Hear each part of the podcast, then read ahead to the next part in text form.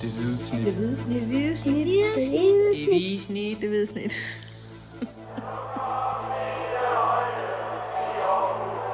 Vores bedste dage, de ligger foran os. Let's fucking go, man! Vi siger velkommen til øh, Det Hvide Snit, og Stiftstidernes fine lille podcast om øh, Superliga-klubben AGF. Mit navn er Kim Robin Gråhede, og øh, jeg sidder her sammen med Mathias Maschniker Hansen. Og vi har øh, to ting på programmet i dag. Mathias, vi skal tale lidt øh, angriber, frontløbere, deciderede frontløbere i, i Superligaen. Og det er sådan lidt med udgangspunkt i, i AGF's topscorer, normale topscorer i hvert fald, Patrick Mortensen, hvor vi så prøver ligesom at sammenligne i forhold til de andre klubber, hvor god er Patrick Mortensen egentlig, øh, hører han til blandt de allerbedste i, i, øh, i Superligaen, og, og hvad render der egentlig rundt af dygtige angriber i, i Superligaen. Øh, det kommer til at fylde det meste af det her, det her program. Øh, du øh, uddyber lige, øh, lige om lidt, hvad, hvad det egentlig går ud på. Og så til sidst, øh, til sidst så, så skal vi selvfølgelig lige omkring øh, den kommende kamp. Øh, AGF møder på søndag på hjemmebane, Sears Park, øh, Silkeborg IF, i, øh, i fjerde spillerunde. Og den skal vi selvfølgelig også lige kigge, øh, kigge lidt frem mod. Øh, AGF har jo tre point, eller efter de første tre kampe har de seks point, og ligger faktisk på en tredjeplads i, i, øh, i Superligaen lige nu. Så det er jo, det er jo egentlig ok, når man sådan kigger på, på tabellen. Det er ganske udmærket, ja. Men øh, først, Mathias, du kan jo lige... Øh, det var ligesom dig, der, der kom med det her indspark her den, den anden dag. Jeg synes, det kunne, det kunne være interessant at diskutere i en podcast, og jeg sagde... Jeg råbte højt. Ja, det synes jeg også. Øh, ja. Men så højt man nogle gange kan Ja. råbe over den sms-besked, jeg sendte til dig med, med ideen. Men, øh, men ja, ja, men, øh, Øh. men, men forklar lige øh, sådan... Øh, hvad, det, hvad det går ud på, hvad det er, vi egentlig skal, skal forsøge at, at, at nå frem til. vi skal prøve at finde ud af, hvor god Patrick Mortensen i virkeligheden er. Øhm, og det kommer efter, at han nu jo fik scoret sit første sæsonmål mod, mod Hvidovre. Øhm, et, øh, I virkeligheden et rigtigt øh, angribermål jo. Øh, det ser jo meget, meget nemt ud, men, øh, men det er jo det der angriber, de kan og, og skal gøre. Og øh, vi skal finde ud af, hvor, øh, hvor god han, øh, han rent faktisk er. Så derfor så skal vi øh, lave en, øh, en leg, øh, der her er de næste korte stykke tid hedder, øh, hvor god er Patrick Mortensen sammenlignet med alle de andre Superliga-angriber, som render rundt. Vi skal lege sammen. Ja, og øh, det, det, øh, det, det vil jeg faktisk helst ikke. Øh, men vi, vi, vi prøver at holde det sobert. Øh, og øh, og der, der, er nogle, øh, der er nogle kriterier, øh, vi, skal, vi skal ligesom kunne møde. Øh, vi skal til sidst prøve at se, om vi kan, kan stable en eller anden form for top 5 over angriber i, i Superligaen på, på benene. Og, øh, og se, hvor, øh, hvor langt, hvis overhovedet, øh, Patrick Mortensen kommer op af den her, øh, den her liste. Øh, men vi skal også have, have lagt nogle, nogle små kriterier ned for det her. For det første, så er det, så er det spidsangriber, vi taler om. Og ja. øh, det vil sige, at det ikke bare er, er offensive spillere. For eksempel øh, Ønes Nuama, som er det allerbedste eksempel øh, lige nu. Gustav Isaksen kunne jo være et, et andet eksempel. Øh, de, kan ikke, de kan simpelthen ikke tales med i den her ligning, øh, fordi de er offensive spillere, så det betyder ikke noget for dem nødvendigvis, om de skal spille angriber eller højre kant, for eksempel. Øh, og derfor så er de ikke med. Det her, det er kun, øh, det er kun de rigtige nier, vi, øh, vi kigger på. Ja, vi kigger på de her virkelig sådan rendyrkede frontløbere. Som, som øh, Patrick Mortensen og, og ja, i øvrigt også i AGF-truppen, for eksempel Janis Seer og, og øh, Sigurd Haugen. Ja. Øhm, der er jo nogle spillere, der passer ind på, på forskellige hold, men vores øh, kriterier er, hvem der er den, den bedste angriber for os, er den mest komplette angriber for os. Altså vores første plads på den her liste, øh, som vi kommer til at lave til sidst, er i virkeligheden en mand, der skulle kunne gå ind på, på alle 12 Superliga-hold, altså være angriber for, for alle 12 Superliga-hold, eller i hvert fald meget, meget tæt på. Øh, og det er, det er den bedste spiller. Så for eksempel, hvis nu øh, der var en, en, en spiller, som øh, kun i virkeligheden passede ind i sådan et plug-and-play-system, som der jo er nogle Superliga-hold, der, der spiller lidt med, øh, Nordsjælland og, og, og Silkeborg for eksempel, jamen så kan øh, spilleren jo faktisk godt øh, falde, falde lidt ned ad listen på, at man nok måske ikke vil passe så godt ind i, i så mange andre systemer i, øh, i øh, Superligaen. Så øh, den mest komplette spiller er, er til sidst øh, vinder. Og øh, ja, vi kan lige så godt bare komme i gang, Kim Robin. ja, Nu har vi jo øh, fortalt reglerne. Øh, så det, det første spørgsmål, det er jo, hvis vi lige skal kigge lidt frem øh, til det, vi, vi i virkeligheden skal afslutte med. Øh, og vi, vi skal starte med at, at tale lidt om, om Patrick Mortensen. Øh, er han så over din top 5 over de bedste angriber i Superliga? Det er han. Er han også i din top 3? Det kommer vi jo til at diskutere, men, øh, men ja, ud fra de parametre, jeg har lagt ned over, øh, hvad, hvad en dygtig øh, frontangriber er og skal være, øh, der, der går han i min top 3. Ja. Fordi Hvad- øh, når man sådan kigger ned over, øh, over listen, og den, vi, vi kommer til at kigge øh, på de forskellige klubber lige om lidt, og hvem der kan smide til den her pulje, så er der faktisk ikke særlig mange, som jeg vil kalde øh, komplette frontløber i, i, i Superligaen. Øh, så øh, ud fra de parametre, jeg har lagt ned over det, så, øh, så ja, så, øh, så er han øh, i top 3 over, over, de, over de bedste frontangriber øh, i, i Superligaen. Og det er jo både sådan øh, PT, men det er jo også sådan set i forhold til, hvad han, hvad han har, har præsteret for, for AGF i, i de lidt mere end fire et halvt år, han har været i klubben. Hvad betyder det for dig, at, øh, at der er nogle spillere, der er kommet ind nu det her sommervindue? For eksempel er det ekskluderende for dig, at øh, Markus Ingvartsen for eksempel er kommet ind i Nordsjælland så sent. Øh, først nu her, øh, Cho i, i Midtjylland, som også har startet godt øh, med, med tre mål i de første tre kampe. Er det, er det sådan en, noget, der trækker ned for dig? Jamen både og, fordi øh, Ingvartsen har jo, synes jeg selv, et, et ret godt billede af, hvad han er for en spiller. Han har jo spillet i Superligaen før, og præsteret på et højt niveau. Det har så også sendt ham til udlandet, hvor han rent faktisk også har kunne begå sig. Øh, senest i, øh, i, i Bundesligaen. Øh, hvorimod en spiller som Cho er jo ikke en, jeg sådan har, har set og nørdet med, før at Midtjylland de hentede ham. Øh, lad os bare sige det sådan. Øh, men jeg kan jo godt se, at øh, han ser ud til at være en rigtig, rigtig dygtig angriber. Men det er jo klart, empirien er jo øh, er noget mere spinkel i forhold til ham, hvis du sammenligner med en, med en Ingvartsen, selvom de begge to er, er kommet ind her øh, i sommer. Det er klart. Så der, der er nogle ting, der man lige sådan kan vende og dreje, og vi selvfølgelig skal diskutere, hvad, hvad, for, hvad der er, sådan er rimeligt at, at vurdere på baggrund af. Jamen nu, øh, nu spurgte jeg før, om det var en top 5 og en øh, og top 3, og, og, og så var du lidt mere vævende i dit svar omkring uh, top 3 om, om Mortensen, at der kunne han måske lige gå med. Så vi kan jo starte fra toppen. Hvis, uh, hvis vi skal finde en, en mand i Superligaen, som vi, vi endegyldigt kan sige er bedre end, uh, end Patrick Mortensen, har du nogen navn der? Jamen, altså, jeg har, øh, hvis jeg skal se sådan fuldstændig rendyrket på, øh, hvem jeg tror og hvem jeg synes er den, er den bedste og dygtigste øh, frontangriber i, øh, i Superligaen, så er det, øh, så er det Markus Ingvarsen fra, fra FC Nordsjælland. Øh, han passer perfekt ind i den måde, de spiller på, så derfor tror jeg, hvis man så kigger fremad, at han kommer til at lave mange mål for, øh, for FC Nordsjælland i den her sæson, og han har jo også allerede scoret.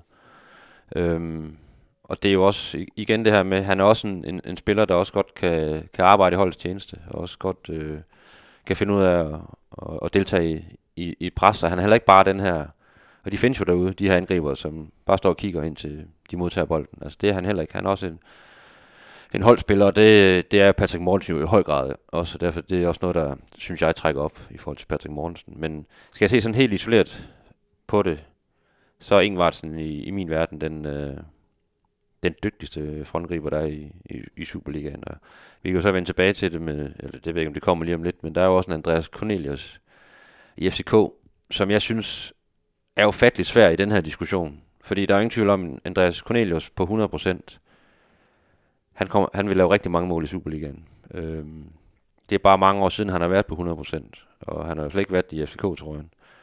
Øh, så skal man, skal man øh, kåre ham til, til Superligans bedste angriber på, på meritter, øh, for hvad han har gjort før, eller for, for hvad man ved, han kan, hvis han er 100%, fordi han er jo skadet hele tiden.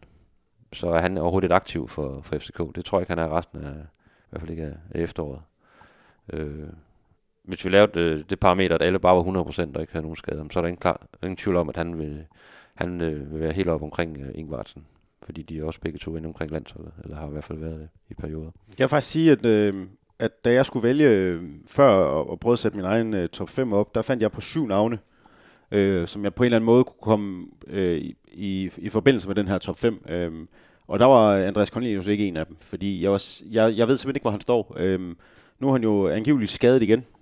Øh, og, og så må jeg bare erkende, at, at vi ved jo ikke, hvad det er for et niveau, han har længere. Øh, han har, er er det eneste mål, han har scoret i, i FC København, det er vel den her pokalkamp mod, øh, mod Tisted. Og det, øh, det, det, er, det er simpelthen så drastisk et fald for tænderne, at, at, øh, at jeg ikke engang kan sige, at, at han kan komme med i min top 5 længere. Hvis nu bare han havde været, lad os sige, skadet i i, i to måneder eller, eller fire måneder, så ville vi stadigvæk diskutere det, men, men fordi det nu begynder at blive så drastisk med så mange skader, jamen så, så kan jeg ikke øh, tage ham med. Øh, Men det kan vi jo bare blive enige om. Øh, fordi han er jo sådan en... Øh, jeg har sat et, et kæmpe spørgsmålstegn ud for ham, ikke? Fordi øh, skal man tage ham med, eller skal man trække ham helt ud af ligningen, fordi han jo ikke har spillet i lang tid, og ikke kommer til at spille øh, mange måneder frem. Lige nu er han jo ikke et aktiv, og så, øh, så virker det også helt håbløst, at man skal, man skal pege på ham som en af de bedste angriber, når han ikke er i nærheden af noget som helst. Vi kan jo bare sige, at vi trækker ham ud af den her top 5 snak. jeg har allerede trukket ham ud. ja, og, men det er også det, så, så er vi bare enige om det. Fordi jeg var jo rigtig meget i tvivl om, om han øh, på ren navn skulle, skulle indgå i det. Der er ingen tvivl om, på ren navn og meritter, der, der skal han jo være med i en top 5. Men øh, det er lang tid siden, han har, han har leveret noget. Superliga-wise. Og så kan vi jo så vende tilbage til det navn, du rent faktisk startede med. Øh, Markus Ingvartsen. Øh, som jeg også nok må indrømme, at jeg har som øh, i hvert fald top 2, og nok også som nummer 1. Øhm, jeg har også faktisk øh, Ohi, Omo Joanfo fra, fra Brøndby, som endegyldigt over Patrick Mortensen. Jeg synes, de to... Øh, jeg synes, de to øh, har vist sig som, som værende så stærke, at, øh, at de skal over. Øh, så har jeg været lidt i tvivl om, øh, om øh, Jordan Larson fra øh, FC København også øh, skulle nævne til den her snak.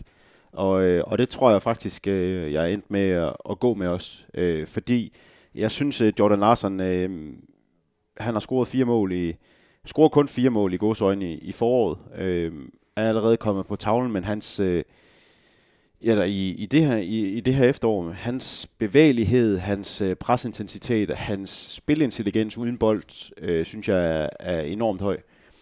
Øh, og så øh, Ohi her, han er, han er valgt for at være for, for flere ting. For det første, så er han en, en vanvittig dygtig afslutter. Øh, jeg faldt over, at, at øh, han, øh, han ramte målet på, på 62 procent af sine afslutninger i den seneste sæson, og det var der ikke andre i Superligaen, der var i nærheden af at, at ramme. Øhm, så er man i virkeligheden en, en rigtig, rigtig dygtig afslutter, når du rammer målet så ofte. Han fik jo også scoret øh, 11 mål øh, i, i åbent spil, hvilket faktisk var, var en mere end Patrick Mortensen, øh, som scorede 10 i åbent spil. Han scorede så på, på 6 straffespark, hvilket gjorde, at han kom langt op på, på topscorelisten, hvor, hvor Ohi han, øh, han scorede på, på, ja hvad bliver det til? Det bliver to stykker. Ja, han, han ender på, ender han ikke på 13 sæsonscoring? Eller? Jo, det gør han, så det passer. To stykker af.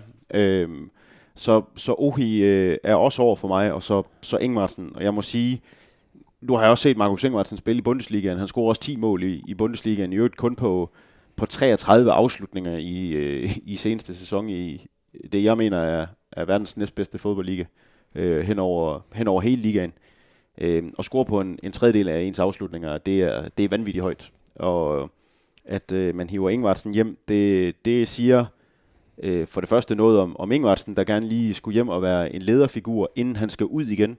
Men det siger også noget om, hvor, hvor FC Nordsjælland er. Øhm, så, så jeg har tre navne, der endegyldigt er, er bedre end Patrick Mortensen på den her liste, i hvert fald i første omgang. Ja, og der har jeg jo så... Jeg, jeg, vil, jeg vil tage Patrick Mortensen med i en, i en top 3. Og det er også fordi, jeg bruger det, jeg bruger det parameter også, at, at en frontløber er jo ikke kun de mål, han prikker ind, eller sætter ind med pandebrasken, eller scorer på straffespark. Det er jo også, for mig er det også en helhedsbedømmelse af, hvordan han, han passer ind på det hold, han spiller på, og hvor meget han derudover ligger, øh, og har, har betydning for, for holdets spil og, og for sine medspillere.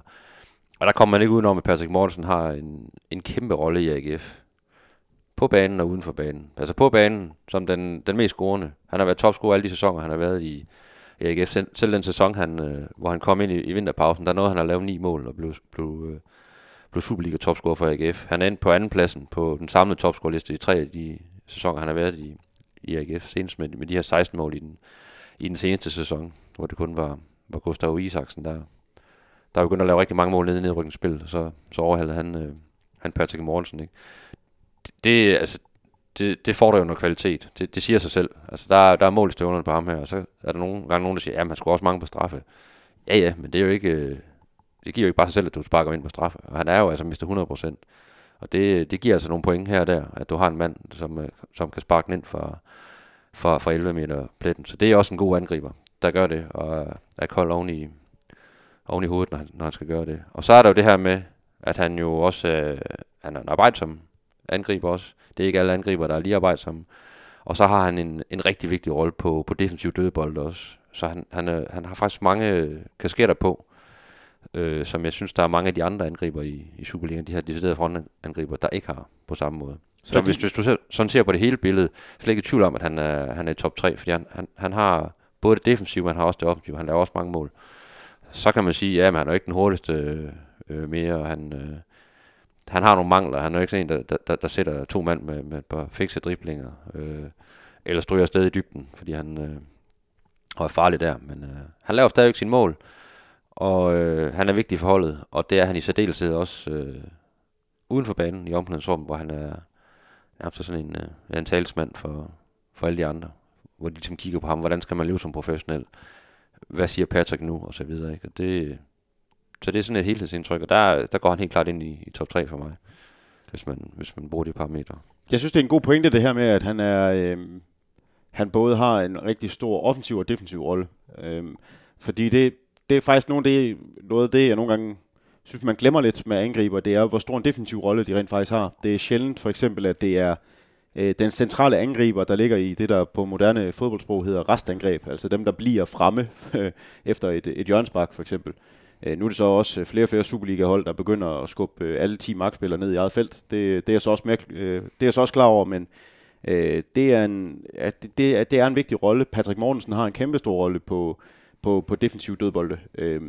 Og det, det synes jeg faktisk også, Markus Ingvartsen, han har i Nordsjælland. Det synes jeg faktisk også, Ohi har i, i, i Brøndby. Øhm. På den måde, der, der er de tre måske de mest sådan helstøbte frontangriber, der er i Superligaen øh, her nu, fordi de også ligger noget øh, den anden vej, og også har en, en stor rolle i både i presspil, men især på de her defensive dødbolde, hvor, også, hvor de også byder ind. Ikke? Øhm. Jeg synes også, der er noget, der gør sig gældende med alle tre, det er, at de er lederfigurer.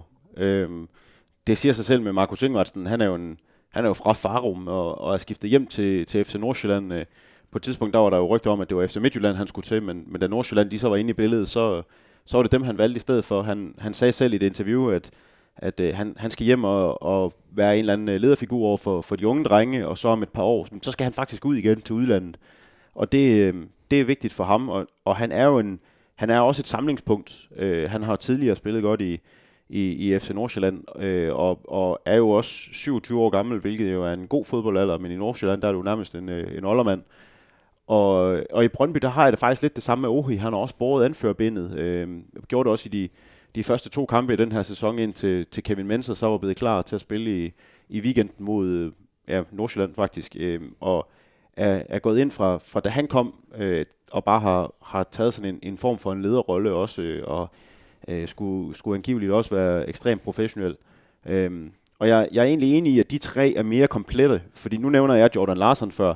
Jeg, jeg synes, jeg har mere John Larsen med deroppe, som, fordi jeg synes, han er en bedre fodboldspiller i virkeligheden. Øh, han er bedre med, han er bedre med bolden. Øh, han har... Øh, han har noget fart, øh, han, han kan true på, på flere forskellige måder, synes jeg, end, end, end Patrick Mortensen. Men jeg er fuldstændig med, i, med på, at, at defensivt, og, øh, og, og lederrollemæssigt, der er han langt fra, fra Patrick Mortensen. Øh, men jeg synes, at hans, øh, hans tekniske færdigheder og hans, øh, hans evner til at, at bevæge sig uden bold, den, den, den når lige nøjagtigt over for mig, faktisk. Ja. Hvor har du Larsen hen her? Jamen, han er også færdig. Jeg, jeg har også sådan en pulje på de her. Jeg, jeg havde jo... Øh, eller har Ingvartsen. Jeg har, jeg har Mortensen, som, øh, som er, er i min top 3. Så har jeg, øh, så har jeg Cho. Det er udelukkende baseret på, på potentiale. Altså han ligner en øh, fuldstændig klinisk afslutter. Altså, og en, der kommer til at gå rundt på rigtig mange hold. Det i sig selv trækker ham op i, i den her top 5 snak. Jeg har også en Jordan Larsen øh, i mangel øh, er bedre, kan man sige, fordi Andreas Cornelius ligesom har røget ud af ligningen. Og FCK skal jo have en, en frontløber, og det, det, det er så Jordan Larsen, og jeg tror, han kommer til at lave mange mål, hvis, hvis FCK de bliver ved med at bulle på den måde, som de gør lige i øjeblikket. Og så har jeg også, øh, jamen, jeg har jo også Ohi, som jeg måske ikke er helt så begejstret for, som, som du er. Men, men man laver alligevel 13 sæsonmål og bliver nummer 3 på topscore-listen efter, efter Patrick Mortensen på den her anden plads. Ikke? Øh, på et hold, der bestemt ikke fungerede særlig godt i sidste sæson. Så det er jo i sig selv imponerende. Øhm, og så har jeg de her lidt måske mere ren, rendyrket øh, en, en Tony Adamsen i Silkeborg, som, øh, som bare er, altså han er bare en goalgetter, men, men en helt anden type end, end flere af de andre. Altså, øh, Øh, dybde løber, lynhurtig, kan også noget, altså han kan godt sætte et par, par mand, øh, og så sparke og så har han noget godt spark, ikke? Og så er der en Finn Bogerson i Lønby, som jo igen på Merida. Merida er en kæmpe signing for, for Lønby. Han er også meget skadet, har i hvert fald været det, men øh, er startet godt i den her sæson. Øh, har scoret et par mål. Øh, får Lønby det til at fungere, og det ser ud til, at, at de, de rammer noget, så har de en rigtig, rigtig stærk angrebsduo i ham og Frederik Gytkær, øh, som, som også kommer til at gå ind på, på rigtig, rigtig mange øh, hold i, øh, i ligaen. Så det er, sådan, det er de spillere, jeg sådan har haft inde omkring øh, min, øh, min top 5. Ja, det er syv navne. Ja. Øhm, det, er også de, øh, det er faktisk også de syv navne, der står på min. Øhm, og, og der har jeg så været lidt i tvivl om, hvor meget man, man skulle tage nogle bobler med. Øhm, dertil også øh, Mathias Kvistgården i Brøndby var, var min nærmeste bobler faktisk. Ja. Øh, han, han havde et rigtig godt forår, men øh, jeg har en eller anden fornemmelse om, at han ikke er komplet nok til at spille inden for, for så mange hold, fordi han er den der, du ved, den her dybdeløber type, og det passer rigtig godt for ham, at, at Brøndby ændrede formation til at spille med to angriber passer så ingen andre på det hold særlig godt. Det er jo sådan noget andet. Men, øh, men Kvistgården, han, jeg tror, han vil få problemer for eksempel med at spille ene angriber for et hold som, lad os sige AGF eller FC København. Øh, det vil nok heller aldrig nogensinde være en sandsynlighed i øvrigt, men, men jeg tror, han vil få svært ved at passe ind i de systemer. Han er en, en super spændende angriber. Øh, en anderledes type. Altså virkelig, virkelig pågående. Aggressiv. Øh, arbejder også knaldhårdt. Øh, defensivt ikke. Ikke sådan... Øh, han har ikke sådan en størrelse til, at man sådan tænker, at han er bare frontløber ham der, men øh, han, han er virkelig eksplosiv, og faktisk også øh, virker også virkelig, virkelig stærk, sådan, øh, når han kommer ind i boksen til, og så kan, kan holde forspillerne væk. Så øh, der er masser af potentiale i ham. Øh, det er der slet ingen tvivl om. Øh, ham havde jeg også som, som, som en klar bobler. Og så synes jeg faktisk, der er, der er ved at være ret langt ned til, til de næste af de, af de, de sidder frontløber der i, i Superligaen. Så altså, hvis jeg skal lande på en top 5, så er, der, så er det Ingvartsen, det er, det er Mortensen, det er, det må være Larsen, det må være Oher, det må være øh, ren, på rent potentiale, tjo. Altså, så tager vi også en ind, som lige er kommet, men som bare ligner bomben øh, efter de første tre kampe. Han har scoret i alle kampe, så vidt jeg husker. Det er jo faktisk de samme fem, jeg har. Øhm, jeg har det kedeligt. Og det er, det er faktisk lidt irriterende. øhm, men jeg har nemlig... Øh, jeg havde øh, meget, meget langt inde i den her proces faktisk øh, Alfred øh, Finnbogasson fra, fra Lyngby inden. Men jeg er, øh, jeg er i tvivl, hvis jeg nu stod med muligheden for at skulle bygge et hold op. Jeg havde to spillere på, på, øh, på fri transfer. Øh, den, her, den her sommer, jeg havde muligheden for at bygge Alfred øh, Finnbogasson øh, op, øh, eller, eller øh, Patrick Mortensen. Øh, jeg, de, de, hvis vi nu laver den her helt uh, simple uh, antagelse, der hedder, at de skal have det samme i løn, og uh, de er lige glade for at komme hen til min klub og sådan noget, så er det jo to 34-årige. Er det Starup IF? Øh, Agerbæk Starup hedder det nu. Ja, okay. Ja, uh, men, men det er to 34-årige. Alfred Finnbogersen spiller de sidste to sæsoner i, i Bundesligaen, hvor han er skadet hele tiden. Altså, jeg tror, han er ude i, i seks forskellige skadesperioder i sin sidste sæson. I sin første sæson i Lyngby, der har han skadet øh, to gange med sådan nogle lidt længere, sådan nogle uheldsskader i virkeligheden også. Slutter af med at få et rødt kort. Så han startede for i den her sæson, scoret to mål, startede ind i alle tre kampe. Jeg er ikke et sekund i tvivl om, at en fedt Alfred Finn Bukerson er top 5 i Superligaen. Jeg er heller ikke et sekund i tvivl om, at han er top 3 i Superligaen. For ham der, han, han har jo været fast mand i, i Bundesligaen og i, i La Liga. Altså det, det, det er en mand med et kæmpe, kæmpe CV. Men skaderne, de trækker simpelthen for meget ned for mig. Ja, der går lidt øh, Cornelius i den, også for mig, altså, som, som gør, at han, han lige akkurat ryger uden på den her top 5. Der er bare den her usikkerhed. Kan han holde en hel sæson? Øh, øh, hvor er hans fysik hen? Altså er han, er han på vej ned af, af, af bakken på den anden vej af hans karriere? Ikke? Øh, så kan du godt stadigvæk klare dig i Superligaen. Ingen tvivl om det. Det kræver så også, at du spiller på et hold, der skaber chancer og, og gør dig god. Øh, det, øh, det er ikke altid faktisk det her de har været gode til det her i AGF, men øh, der har været lange perioder, vi har også skrevet artikler om det, hvor, hvor Patrick Mortensen ikke er blevet fodret særlig meget, men han ender alligevel altid med at lave rigtig mange mål, øh, og det er jo også en kvalitet i sig selv. Rammer de noget i Lønby, som, som jeg var inde på tidligere, som det ser ud til, at der er altså noget selvtillid i det hold der, efter de har overlevet her sidste sæson, jamen så, så kan han godt komme til at lave øh, rigtig mange mål, også op omkring de, øh, de 12-14 stykker, vil jeg vurdere. Hvis, men igen kan han holde sig skadesfri. Så der er det der usikkerhedsmoment, som, som gør, at han, han ryger uden for min, min top 5. Og så tager jeg Cho med på rent potentiale, ja. Du øh, har så også uh, Tony Adamsen uden for er også lige udenfor. Han ligger sammen med Finn Boga, sådan der. Øh, jeg synes jo, han er... Han passer rigtig godt ind i den måde, Silkeborg spiller på.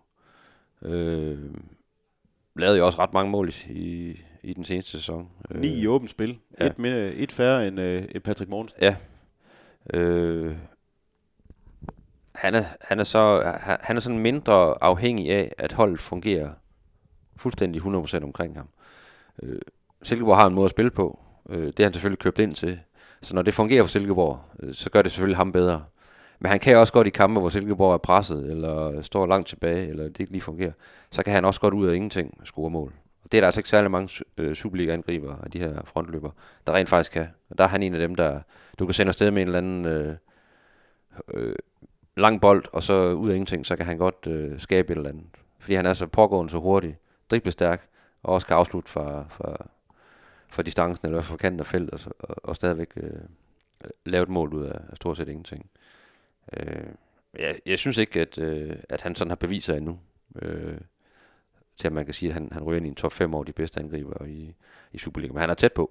Han er meget tæt på. Der er de her syv spillere, de, de er tæt på hinanden, vil jeg sige. Jeg er enig. Jeg, jeg faldt bare lige over, han, øh, han har faktisk ikke fået verdens bedste start på, øh, på den her sæson. Han har allerede haft 12 afslutninger, men han kun scoret en enkelt gang. Øh, har brændt nogle, nogle store chancer. Jeg faldt bare også over, at han var den, der havde næst flest afslutninger inden for rammen, øh, og højeste procentdel i, i hele seneste sæson, hvilket jo bare altid er et godt parameter som angriber. Men han skal Øh. rent faktisk score flere mål, end han gør. Og det er og det er det. måske det, det, det, det minus, der er ved ham. Silkeborg skaber ufattelig mange chancer med den måde, de spiller på. Øh, og de brænder godt nok også mange, og han, er- han har stået fader til en, til en helt del brændte chancer i den seneste sæson, og allerede nu også, ikke? Altså, han skal, han skal blive endnu skarpere. Han har værktøjen til det, og så, øh, så er han en top 5 angriber i, i min bog, øh, hvis, hvis han begynder at ramme målet. Bare, bare 20-30 procent mere, end det han gør nu. Jeg, øh, jeg, jeg har faktisk øh, jeg har faktisk taget Tony Adamsen ud af min top 5. Øh, fordi, som jeg nævnte tidligere, det her med at være en plug-and-play-spiller, det er ikke nødvendigvis øh, ens betydende med, at man kan gå ind og starte for alle mulige hold i Superligaen. Øh, jeg tror, hvis nu vi for eksempel antog Patrick Mortensen, vil have nemmere for at starte inden, ved at starte inden for Silkeborg, end Tony Adamsen vil have for, ved at starte inden for AGF. Øh, jeg tror, at øh, Silkeborgs øh, spildesign og opbygning, som jo er meget lige det, de rykkede op med øh, i, i sin tid, og også i øvrigt meget det, de spillede i, i første division med i, øh, under, under Kent Nielsen. Men, men i den tid har der også været mange forskellige angriber indover. Øh, Niklas Helinius er jo det bedste eksempel. Han kom ind øh, på et tidspunkt i, i første division og, og var i super høj grad medvirkende til, at de, de overhalede Esbjerg, som, som omvendt også gik fuldstændig i stå. Jeg tror, de var 8 point foran, øh, foran Silkeborg dengang. I første division var der også en Emil Holten, som nu øh, jo der er i Esbjerg. Han er også en, en stor angriber, hvis man kan sige det på den måde. Hvor Tony Adamsen er en helt, helt anden type. Han er meget mere bevægelig og øh, har et, et super godt venstreben, og, og, og som man i øvrigt også fik set inde på, på Sears Park i, i foråret, så har han også et godt hovedspil af, at han ikke øh, nødvendigvis er den højeste mand. Øh, men hvis nu jeg satte ham ind på det her AGF-hold, så tror jeg, han ville have det svært. Øhm, øh, jeg, tror, jeg tror, han vil have det svært ved at omstille sig til, til den type fodbold, og derfor så ryger han lidt ud for, for mig. Og det er jo også det, så vender vi tilbage til Patrick Mortensen igen, der bare passer perfekt ind på den måde, man spiller fodbold på her i AGF, og det var faktisk både under David Nielsen, men også under Uwe, Uwe Røsler, hvor man gerne vil have den her lidt, eller lidt, man vil gerne have en stærk øh, targetmand, man kan spille bolden op på, som også kan vinde nogle, øh, nogle hovedstødsdueller og, og flække den videre til, til nogle medspillere, der kommer øh, på, på kanterne. Men altså også skal holde i bolden, og, og øh, han har jo, han har jo fysikken til, at- til at gøre de ting, Patrick Mortensen. Og så skal han jo gerne på et eller andet tidspunkt så også vende og, og begive sig ind i, i, i feltet. Det er han jo også forholdsvis dygtig til. Især med, med Lå, der er han jo en, en, en ret skarp, øh, skarp afslutter. Øh, så, så det er jo der, men jeg kan, jeg, og omvendt så kan jeg jo sagtens se ham faktisk også passe ind i Silkeborgs, som du også er inde på, fordi det første mål, øh, AGF scorede i Hvidovre, som jo så er Patrick Mortensens første og eneste mål i den sæson indtil videre, det er jo, det er jo nærmest sådan, at Silkeborg gerne vil, vil score på nærmest hver gang, ikke? Kombinationer til baglinjen, skåret ind for en mål, så står der en og triller den ind. Det vil han også kunne gøre i Silkeborg. Det gjorde Helenius også.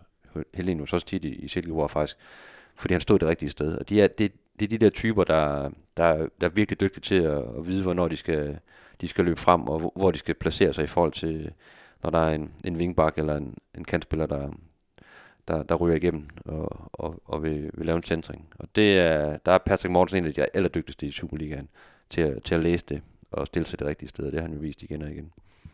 Øh, ja, så han er jo min, han var ikke i din top 3. Nej, han er nok nummer 4. Men, men jeg er... Kontroversielt. Ja, det er det nok jo. Øh, men, men det er også fordi, jeg har faktisk... Jeg har ligget og battlet med, om han skal være nummer 3, 4 eller 5, faktisk. Øh, fordi, som, øh, som du nævner, vores, din femte mand, og i øvrigt også min femte mand, som jeg ikke har helt fået talt om endnu, det er Joe. Øh, jeg synes, han ser helt vanvittigt god ud. Øh, det, det må jeg sige, og, og jeg kan godt lide, at han faktisk er rigtig komplet. Øh, han har også en stor rolle faktisk på FC Midtjyllands defensive dødbolde. Øh, og jeg ved ikke, om det er fordi, det trækker lidt ned, at, at de lige øh, starter med i den her uge at tage til, til øh, et Luxemburgs hold på, på udebane, og så tage 0-4 mod Lyngby. Men, men jeg synes, han er virkelig god. Øh, og jeg tror, hvis vi lavede den her øvelse om fem måneder, så er jeg sikker på, at vi begge to vil snakke om Joe i top 6. Eller undskyld, top 3. Øh, men, men fordi han bare kun har spillet tre kampe, og i øvrigt også fordi jeg har set en, en generalprøve mod, mod AGF, hvor, hvor Frederik Tinger han spiste ham, så, øh, så ender han også med at tage min femteplads. Og så, øh, som, som jeg, jeg redegjorde for før, så synes jeg, at, at Ingvartsen og, og Ohi og, John Larsen er over, øh, over Patrick Mortensen i, på hver deres forskellige måder. Men, øh, nå, men vi har jo øh, vi har den samme top 5 jo. Så men vi, vi, er jo, vi er jo så uenige i forhold til top 3. Vi, jeg, jeg, jeg kan ikke se hverken Jordan Larsen eller Uwe være foran Patrick Mortensen, når du ser på, på tal og betydning for holdet. Lad os da se, om vi kan fedte os frem til et eller andet så. Joe, han er i hvert fald på en femteplads. Det kan vi jo ikke rigtig rende for, når vi begge to har. Nej, og det, det er på rent dykket potentiale. Øh, vi kan godt se ham blive, jeg kan godt se ham blive Superliga topscorer. Det tror jeg også godt, du kan. Det kan jeg sagtens. Øhm, og så er vi også faktisk begge to enige om, at Markus Ingvartsen, han er nummer et. Det øh, er han, ja.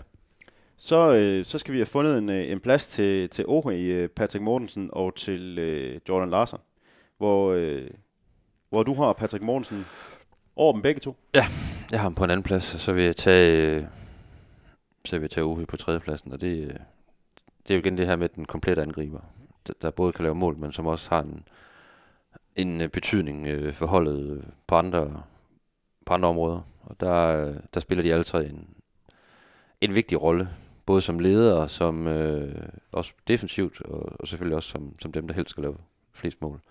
Så sådan, den der komplette øh, pakke, så har de tre øh, klart i, som, som de øverste.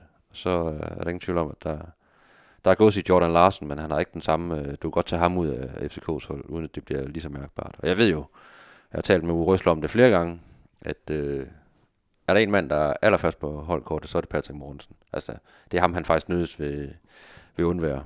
Øh, måske i tæt konkurrence med en Frederik Tinger. Øh, men han har altid Patrick Mortensen først på, på holdkortet.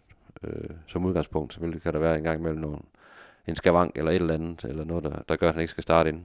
Øh, men, men som udgangspunkt, så vil han have Patrick Mortensen med, fordi han er så vigtig hele vejen rundt. Øh, og så bliver han jo ved med at lave mål, selvom der er mange, der synes, han, han er lidt for langsom og, og ser lidt tungere ud, end han gjorde for, for fire år siden. Men der er stadigvæk mål i ham. For lige at opsummere, jeg kan godt gå med til, at vi smider Jordan Larsen ned på en fjerdeplads. Øhm, tak. Også fordi jeg har en eller anden fornemmelse af, at, øh, at, at øh, i FC København, der er der også en islænding, der hedder Odi Oskarsson, som øh, jeg faktisk ikke tror er så frygtelig langt fra at skulle spille den der angriberposition. Og så er man faktisk lidt i tvivl om, altså for eksempel i deres, deres øh, ene, den første Superliga-kamp, de spiller i den her sæson, der starter Jordan Larsen ind som højre fløj, fordi Andreas Cornelius skal spille. Øh, I den øh, returkamp, de har mod Bredablik fra, fra Island, der er det Oskarsson, der spiller frem, hvor Larsen spiller på højre fløj. Ja, så, så går der jo lidt Nuama eller enig. Isaksen i den, ikke? Altså, er han egentlig så mere en, en kantspiller? Øh?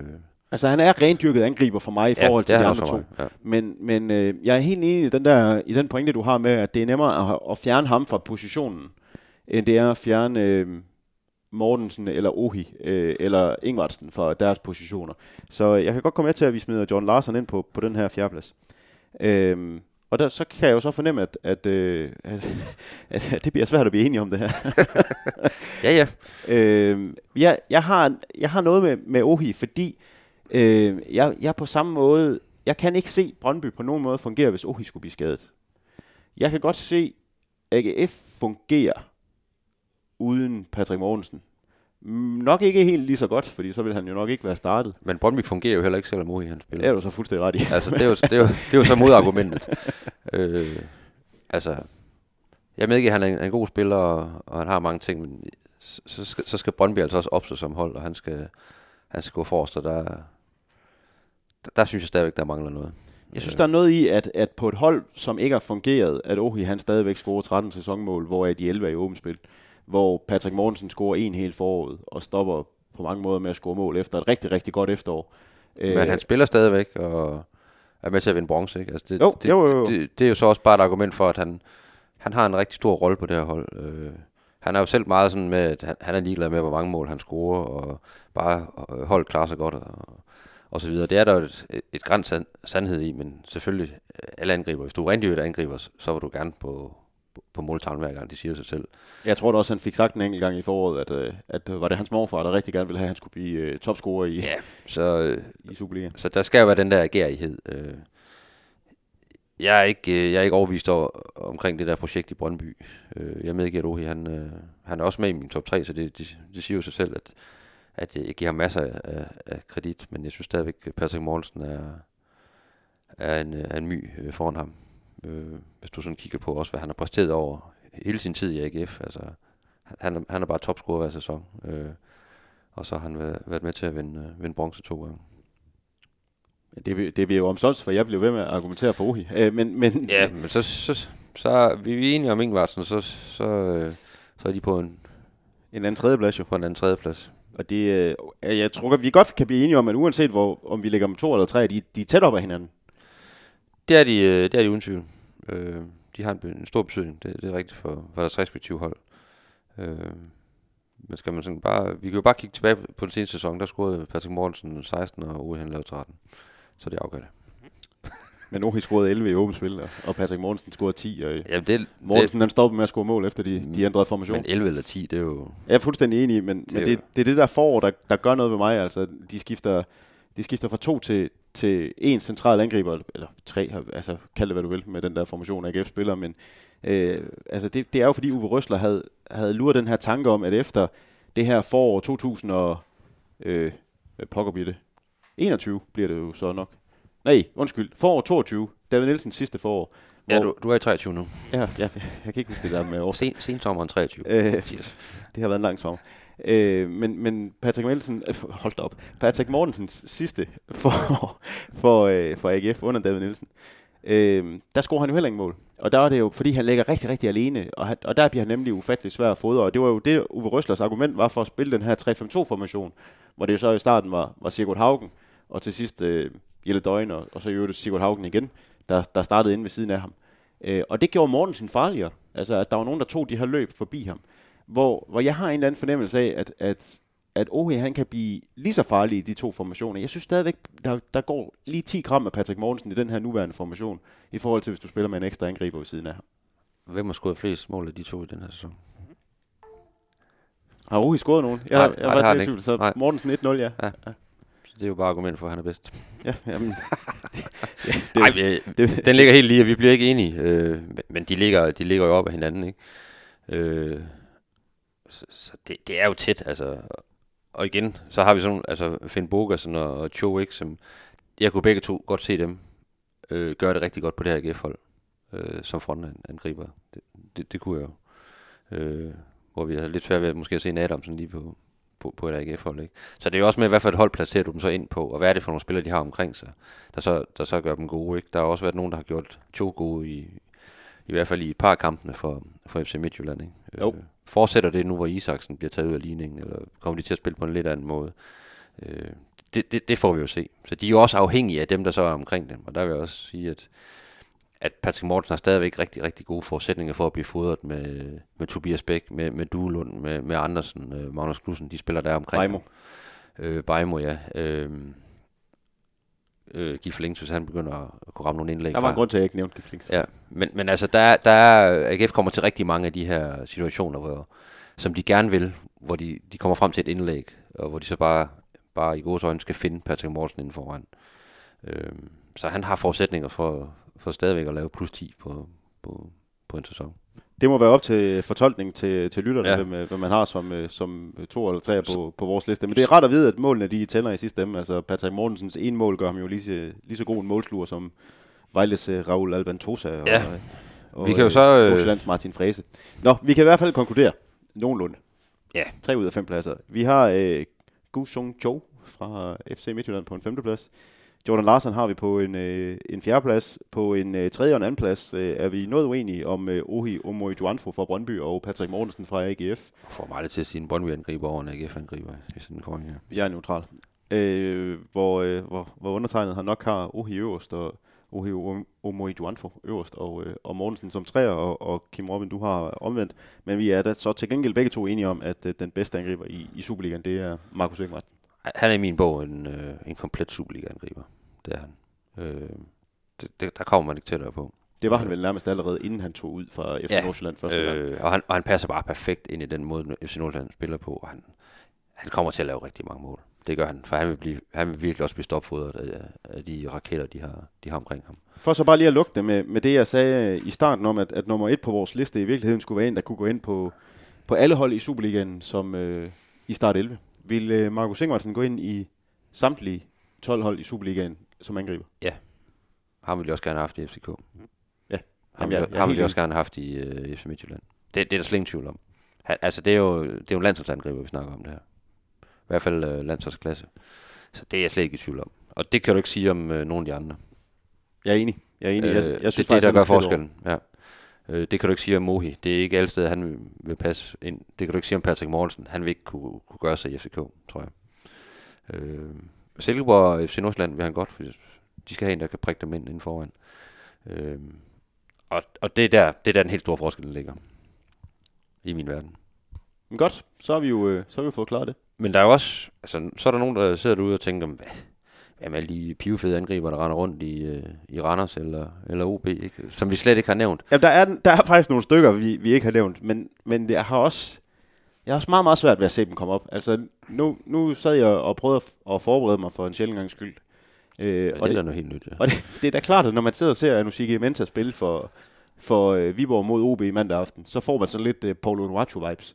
Men du kan også godt se, at der er øh, 40 kampe inden da uden mål i Superligaen. Ja, og du kan godt se øh, et OB-forsvar, der, der vælter, vælter rundt, som er de lige kommet tilbage fra Skanderborg, øh, eller Smukfest. Ikke? Altså, det var jo pinagtigt at se OB spille i første halvleg. Øh, og så kan du til, til Mensa, han, han, han scorede sit første øh, seniormål, sit første Superliga-mål. Ikke? Og han får også lov til det af OB-forsvaret. Øh, han bliver ikke presset i hvert fald i den situation.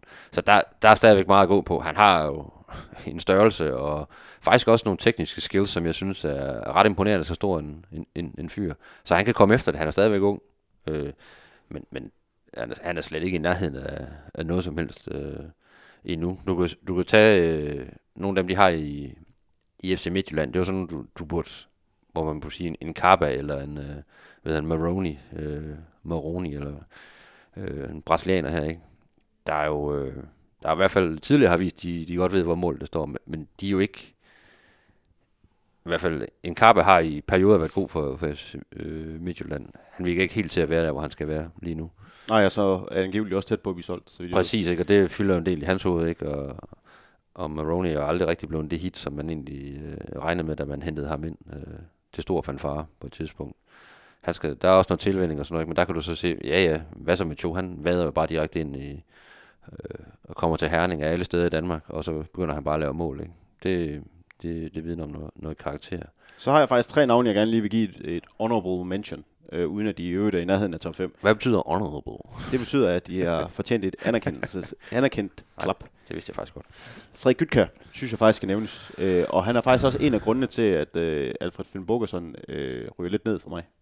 Fordi han, han scorer faktisk flere mål end Finn Bogason i, i sidste sæson. Han er, han er meget mere kampklar, end, øh, end Finn Bogason er. Og, og øh, har jo en kæmpe, kæmpe rolle i sit, øh, sit presspil, som jeg er ret sikker på øh, gør noget godt for Finn Bogason.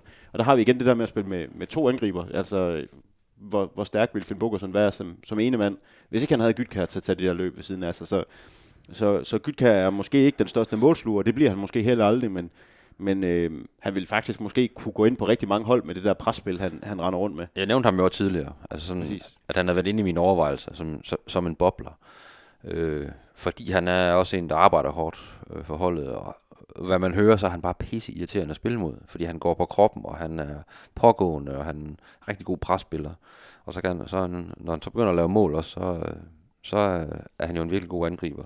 Så de har en rigtig, rigtig god duo der, Lønby, der, der nok skal komme til at lave nogle mål. Så nævnte du øh, OB før. Øhm, jeg, jeg bliver også lige nødt til at nævne en Baskim Kadri. Altså, øh, ja. nu, nu har han scoret to mål i starten af den her sæson, og øh, han scorede faktisk seks mål i åbent spil. Øh, otte mål i alt i, i seneste sæson. Øh, og det synes jeg faktisk gik så lidt under radaren på en eller Selvom anden der måde. faktisk var mange kampe, hvor han, hvor han ikke startede ind. Præcis, og han, han er jo reserve i starten af den her sæson, og det, så kan han jo af gode grunde aldrig komme med i top 5, men jeg synes, at han ser ud til at være markant bedre end ham der Mohamed Bouya Touré, som de har købt ind, der skal spille angriber. Så øh, jeg ved ikke, om det er, fordi Baskim ikke kan, kan spille mere end, øh, end 60 minutter eller noget af den stil. Det, det kan jo godt være, at der, der er noget der, men, men øh, det er jo også en spiller, der tidligere har været inde omkring det danske landshold. Altså, hvis vi havde lavet den her liste for, for nogle år siden, så havde han været en, en mand, der skulle nævnes, men, men han er selvfølgelig ikke mere. Og så, Han, han skal spille noget mere, ja, hvis han skal i, i betragtning, det, det er klart. og så er det, så er det klart, at øh, jeg synes faktisk, der er en, en, mand, en enkelt mand i Randers, vi skal nævne, fordi for halvandet år siden eller noget i den stil, der, der talte vi også om angriber, og dygtige angriber i den her podcast. Øh, jeg kan ikke huske, hvem af os tre det var, der nævnte det, men, men der havde vi faktisk Stefan O'Day fra Randers rigtig langt, højt op. Jeg havde Stefan O'Day højt op. Øh, det har jeg ikke længere. Præcis. Og det er jo selvfølgelig i forhold til, hvordan han, han har leveret, eller hvor meget han har spillet. Øh, hvad man hører også nogle gange øh, på de indre linjer, hvordan en, en spiller måske fungerer sådan rent socialt, og i forhold til... Øh, han, han, øh, han, han er der ikke. Han har egentlig set ok ud sådan, øh, her fra sæsonstarten af, men i forhold til, hvad han var øh, og leverede, da han, da han kom til Randers i starten, der, øh, der synes jeg, der, er- der, der er lang vej. Han har virkelig tabt, tabt niveau i sin tid i Superligaen hen over, hen over tid. De har også en kammerat, har de ikke stadigvæk kammerat også? Og Marfin Eko. Ja, men også sådan noget uforløst noget, ikke? Altså, nogen der også øh, på givende tidspunkter er poppet op og har set øh, virkelig, virkelig god ud. Men over en hel sæson, så, så, er de jo ikke i nærheden af noget som helst, der hedder top 5 eller top 10 over bedste angriber. Det er de jo ikke. Men de er jo også rendyrkede angriber. Øh, dem har de jo faktisk nogle stykker i Randers, ja. Silkeborg har jo også en uh, Alexander Lind, der scorede i sejrsmål her i weekenden. Øh, over Vejle. Også en ung, ung angriber, der også har masser af værktøjer, ikke? men der også har lang vej igen. Og en Søren Tingstedt, der har været i AGF. Er han rendyrket angriber, eller er han mere sådan en tiger? Det, det, det kan man jo også diskutere, men øh, han har i hvert fald ikke fået det til at, få det til at, at køre i Silkeborg endnu. Og nu vi går ned ad den her galej, altså der er også Nordi Oskarsson, som præsterede rigtig, rigtig flot i foråret i første division på sit legemål. Øh, Ja, og øh, altså FCK-spiller. FCK-spiller, ja, han var lavet til, til Sønderjyske. Kun 18 år, ikke? Jo. 18, ja. Øh, kæmpe potentiale, ikke? Men han skal jo også spille noget mere for, at vi kan se, øh, de har også en, en Babacar, men han er langt, han er langt fra, fra Han, noget kom, som han kommer nok ikke på vores top 5 liste. Nej, Men Kim Øh. Robin, nu kan vi da snart heller ikke tæske øh, mere Nej. på den her. Vejle og, og øh, hvad hedder det, øh, Hvidovre har jo også nogle angriber, men de er ikke i nærheden af at være, være, være i toppen af, af hierarkiet i, i, i Superligaen, så det, det, det skøjter vi hurtigt henover. Er der er ikke så meget at sige øh, Nej. i, i den her snak. Nej. Nå, Kim Robin, vi skal, vi skal videre til... Ja, vi har jo lige et, øh, et andet programpunkt, og det er jo selvfølgelig, at AGF spiller øh, søndag på hjemmebane mod, øh, mod Silkeborg. Øh, og som sagt, seks point i de første tre kampe. Øh, to sejre over oprykker, det kan man jo sige, ja ja, det, det, det skal de jo også, men det er jo, du skal jo lige vinde kampene først, ikke? Og det har de egentlig gjort sådan rimelig overbevisende, begge, begge to, simpelthen 1-0 og 2-0, og så, så fik de jo en på, på hatten af FC Nordsjælland. Man kan jo være enig eller uenig i, om, om det var fortjent. Øh, jeg synes sådan set, at Nordsjælland var det bedste hold på dagen. I AGF er de selv øh, noget uenige, når man snakker med dem. Især nu Røsler mener, at man skulle som minimum have haft uafgjort med for den kamp. Øh, men altså, vi må også bare, øh, vi må også bare sige, at FC Nordsjælland de ser altså super skarpe ud her fra sæsonstarten. Så det er jo heller ikke nogen skam at tabe til, til Nordsjælland med de individuelle kvaliteter, de har. Øh, Silkeborg er kommet lidt mere øh, slæbende fra start. Øh, nu fik de den her sejr over Vejle. Øh, var- det en scoring i, i fjerde overtidsminut, hvor, hvor der er et par Vejle forsvar, der står og, og kigger på fugle, eller, eller hvad de gør. Og en keeper. Øh, Jeg, jeg ved ikke, hvad de foretager sig der i, i, langt, så langt ind i over, overtiden, så, øh, men det kan de da være glade for i Silkeborg, at de fik, de fik de her tre point. Det tror jeg virkelig, Kent Nielsen og hans spillere havde, havde brug for. Øh, de spiller jo generelt noget, noget fin fodbold, øh, men jeg synes igen, som man også så i foråret, langt hen ad vejen, ufattelig svingende. Også sådan fra halvleg til halvleg, altså mod, da de spiller mod FC Midtjylland, bliver de jo skilt ad i første halvleg, men kommer så meget bedre med i anden halvleg, og ligner pludselig det hold, der, der, der er mest agerig gær i på bolden. Ikke? Øh, finder de deres rytme, finder de deres spil, og de har også en del nye spillere, de skal spille ind, så er de jo farlige for alle. Øh, og det kan de også blive for AGF på, på, på søndag. Øhm, hvis vi kigger på, nu har vi jo snakket i, øh, i det hvide snit slutfløjt om, om videre kampen. Hvis vi skal kigge fremad, perspektiverne i forhold til den præstation, der blev leveret i Hvidovre på bagkant, altså to og en halv dag efter, man havde spillet en rigtig, rigtig hård øh, fysisk kamp mod, mod Klub Brygge. Øhm, hvad skal AGF så forbedre, hvis det skal blive til, øh, til en sejr over, over Silkeborg på, på søndag?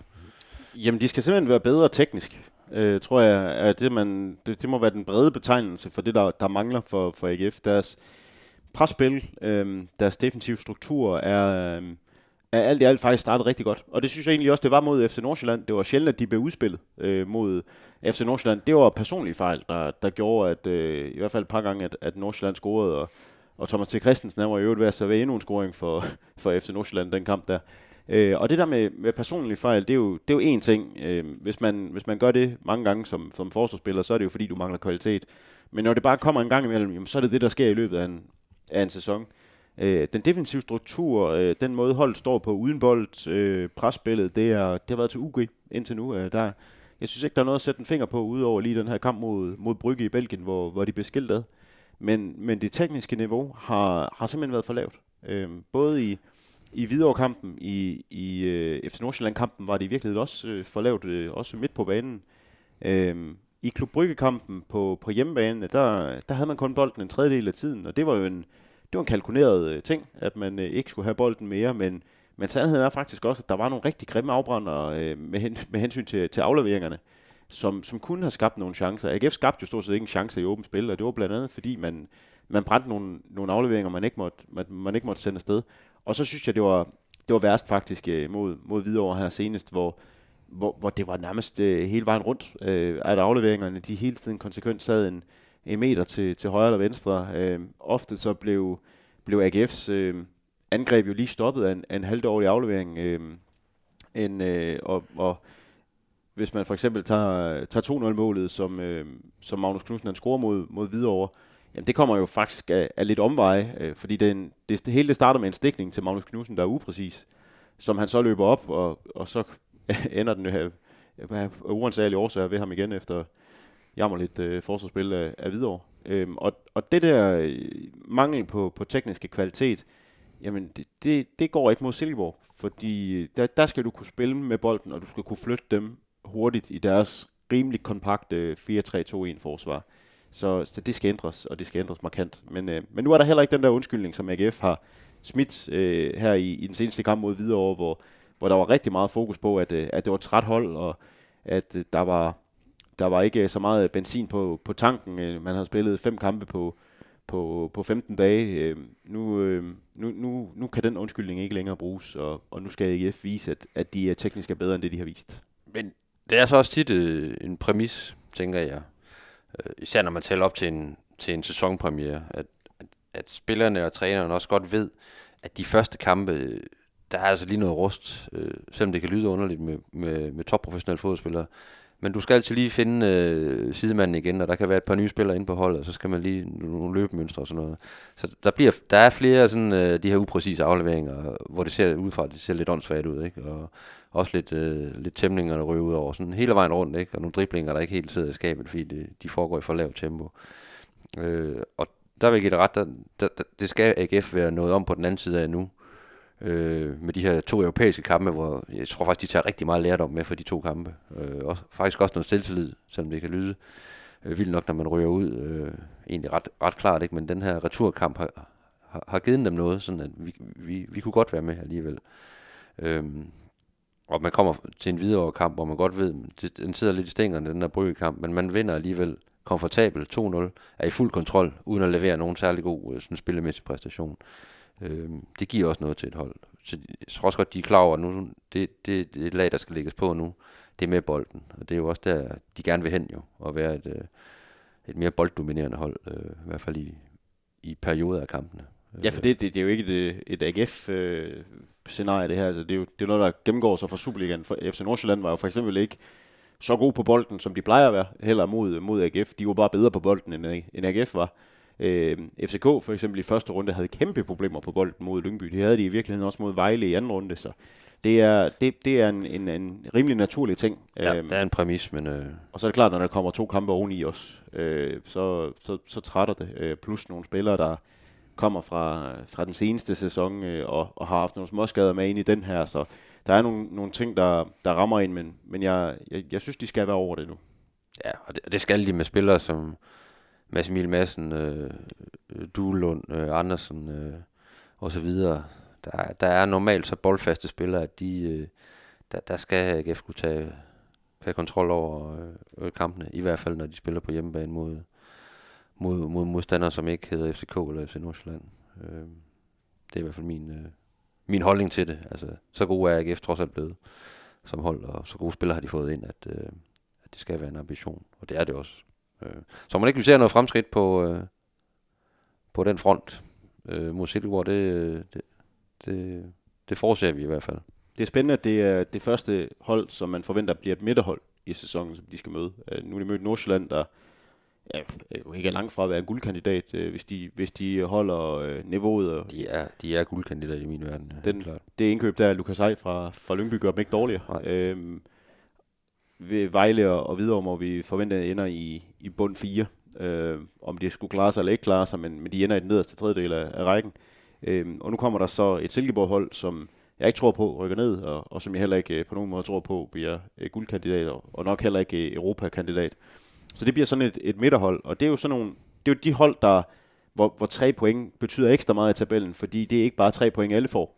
Øh, og det, det, det bliver spændende at se, hvor, hvor AGF står mod sådan et hold nu, fordi de to sejre, de får mod, mod Vejle og Hvidovre, dem, dem skulle de vinde. Også selvom det var oprykker, der kommer med al den der selvtillid, og, og den Hvidovre kamp der, det var den, den første hjemmebanekamp på, på Pro Ventilation Arena i Hvidovre i, i 26 år. Men, men øh, nu, er de, nu er de overstået, og- og nu skal, skal AGF øh, give den fuld peber mod, øh, mod, mod Silkeborg.